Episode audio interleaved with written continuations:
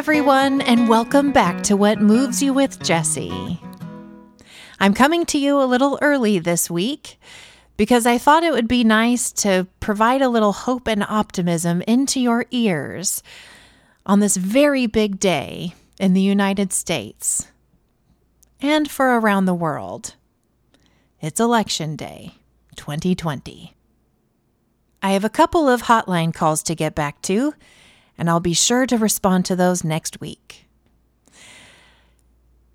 But what occurred to me to share was this passage that I read in Sydney Banks's book, The Missing Link. It's one of my favorite books that I use as a touchstone time and time again in my life. And Sydney Banks was the Scottish mystic who had the insight into the three principles of how we create our experience of life on the inside. What I share with you here every week.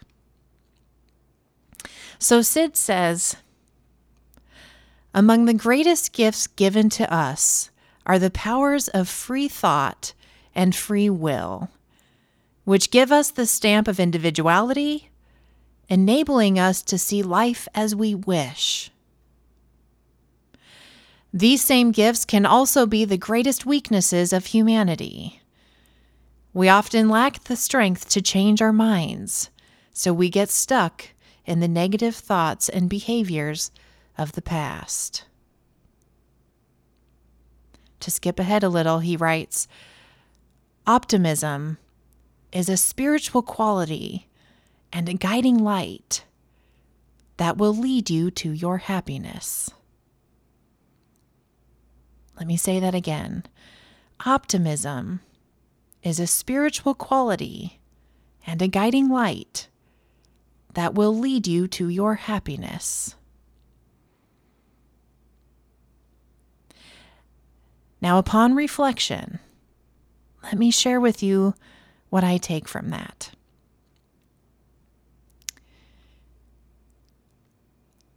It is not our duty to have false optimism or try to convince ourselves of positive thoughts that just don't ring true to the feelings we have inside or to what we're seeing outside of ourselves.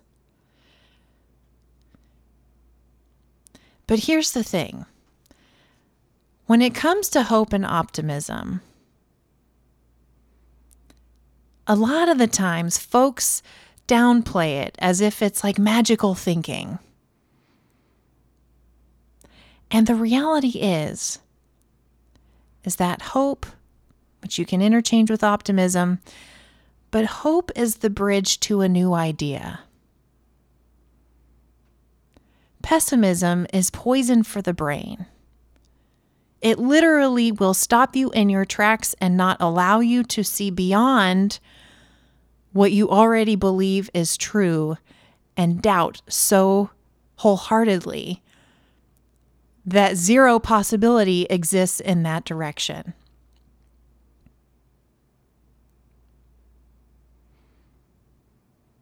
Again, hope is the bridge to a new idea.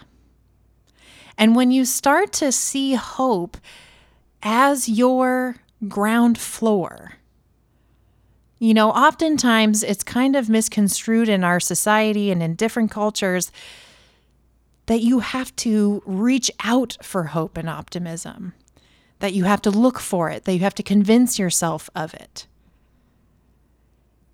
And the reality is is when you wake up to thought, when you wake up to all the chaos in your mind and see it as this almost separate entity to you that it's like I've said before, you know, it's a gift, it's a tool that can either help you or not.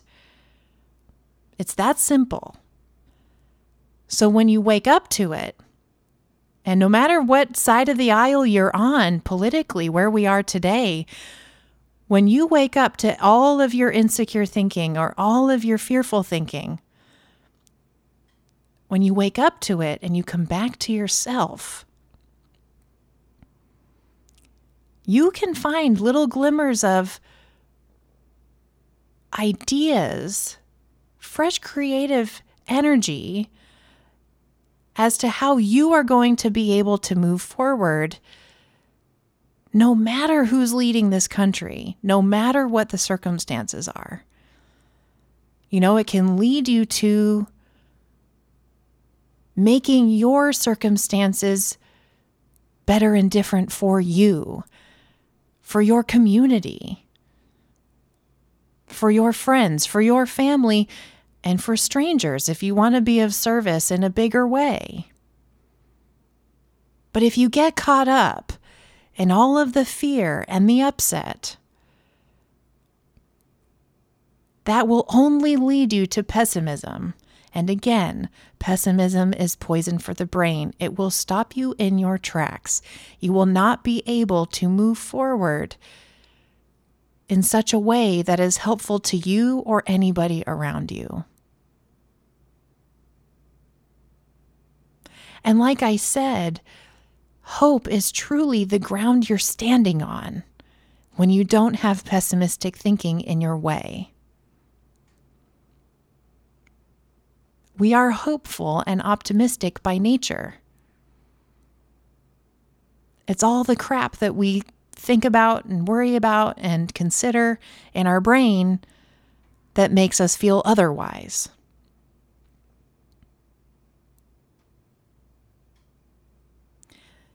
So let hope be your truth. Let optimism be your truth. Because that is where real change begins. And go vote if you haven't sending love in all directions, and I'll see you next week.